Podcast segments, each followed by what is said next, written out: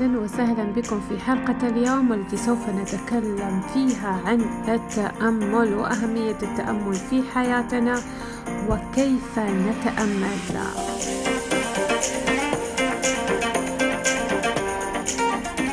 أنا معكم إلهام طاهر.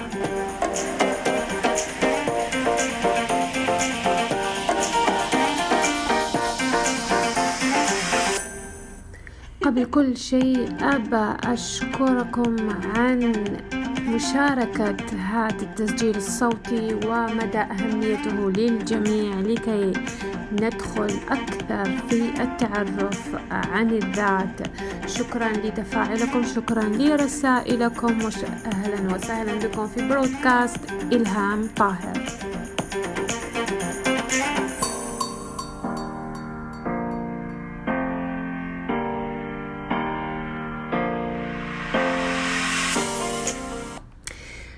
حلقة اليوم سوف نتكلم مثل ما ذكرت عن التأمل ومدى أهمية التأمل. سوف نتكلم عن تجربتي أنا كيف كانت مع التأمل. صراحة في البداية لما بدأت أتأمل كانت تجربة جدا غير مريحة بالنسبة لي لأنني كنت بالكامل عائشة أو بالكامل مركزة على العالم الخارجي ولم أكن أعرف ولم يكن لي الوعي أن ما يحدث بالخارج هو نتيجة لكل الاضطرابات التي تحدث داخليا عن طريق مشاعري التي هي ناتجة عن طريقة تفكيري. ولم أكن أعلم أنه كان ويوجد طريقة للدخول إلى الداخل لتصليح وتعديل ما يحدث فلما اكتشفت التأمل في البداية كان صعب بالنسبة لي أنني أنا أركز على ما يحدث بالداخل. كانت التجارب الأولى صراحة غير مريحة وأستطيع أن أقول أكثر من ذلك كانت مخيفة. ولكن الإصرار كان عنواني في البداية صراحة. يعني تجربتي كانت في البداية غير مريحة ولكن استمريت في التطبيق بأوقات متفاوتة ما بين دقيقتين ماكسيموم يعني في البداية لما بدأت التأمل في أقصى شيء كنت ممكن أني أستطيع أن أبعد الأفكار لمدة ثلاثين ثانية وبعدين تطورت إلى دقيقة وبعدين يعني وتدريجيا إلى اليوم. ولله الحمد أستطيع أن أدخل للداخل لأكثر من ساعة وأنا أعتبره في يومنا هذا عبارة عن إنجاز حقيقي. طيب ماذا لاحظت؟ ماذا لاحظت في حياتي من تغيرات بعد ما عرفت كيف أتأمل بالطريقة الصحيحة؟ هدوء هدوء جميل جدا وضوح للصورة بشكل جدا رائع. تغير الأحداث والأشخاص وردة أفعال الأشخاص التي هي بحولي. أفكاري أصبحت أكثر وضوح. أعرف ماذا أريد وأعرف ماذا ما لا أريد.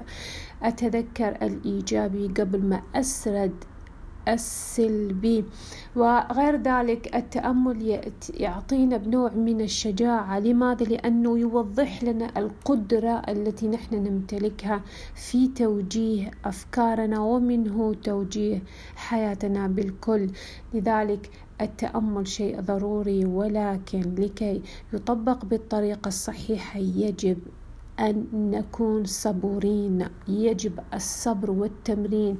مثل كل عضلة يعني لما نحن عند نبدأ بالتمارين وعندنا فترة طويلة لم نتمرن فيوجد نوع من الإرهاق الذي سوف يأتي في البداية. لذلك أكثر من سبعين في المئة من الأشخاص التي تبدأ في أي مشروع من تأمل أو مشروع تجاري أو مشروع آه رياضي سوف نرى أنها سوف لن تستمر في تلك المبادرة وسوف ترجع إلى سلوكياتها القديمة لأنها لم تستطع تفويت ولم تستطع أن تغير النمط التفكير والمعتقدات التي هي مترسخة عندها. التأمل يسمح لنا كذلك ومن أهم يعني آه، حاجات في التأمل أننا ندخل في حالة ألفا أي التواصل مع اللاواعي مباشرة لإعادة برمجة هذا اللاواعي. على ما نريد فيظهر في العالم الخارجي. التأمل بالطريقة الصحيحة يسمح لك بالتوجيه لأنك سوف تخلق نمط تفكيري جديد الذي سوف يؤدي إلى مشاعر جديدة عن طريق إعادة برمجة. اللاواعي. لذلك في معظم البرامج التي أنا مسويتها على الموقع هي عبارة عن إعادة توجيه العالم الخارجي بالعمل على العالم الداخلي ويوجد تأملات توجيهية كثيرة يستطيع هذا الشخص تطبيقها بكل سهولة عن طريق سمع التسجيل. ولمعرفتي لأهمية هذا التأمل والطرق الصحيحة للتأمل عرفت ال يعني ال أسرع وسيلة ممكن لهذا الإنسان أن يغير عالمه الخارجي. السكون ودرجة الصفاء الذهني الذي نكتسبه بعد ممارسة التأمل شيء جدا جدا جميل.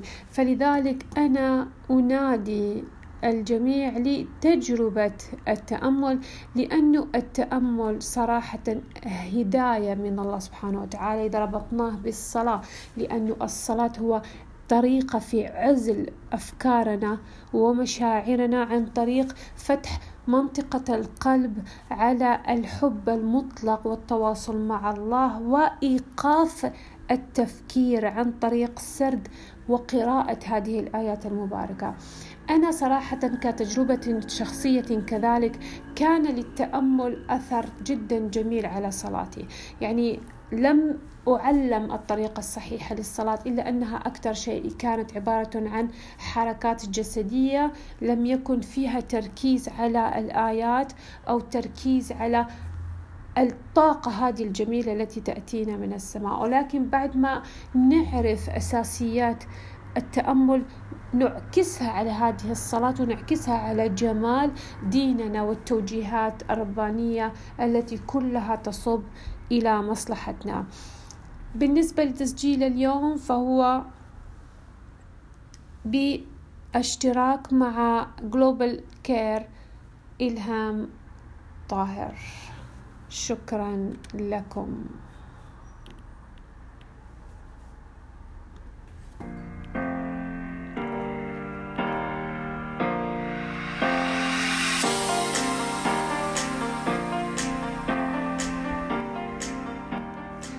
ونلقاكم في الحلقة المقبلة والتي سوف نتكلم عن ميزات الصيام بأشكاله من صيام من أكل وكلام وأفكار. مرة ثانية كانت معكم إلهام طاهر. نتقابل إن شاء الله في تسجيل ثاني.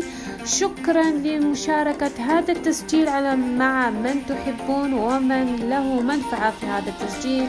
أراكم بخير. مع السلامة.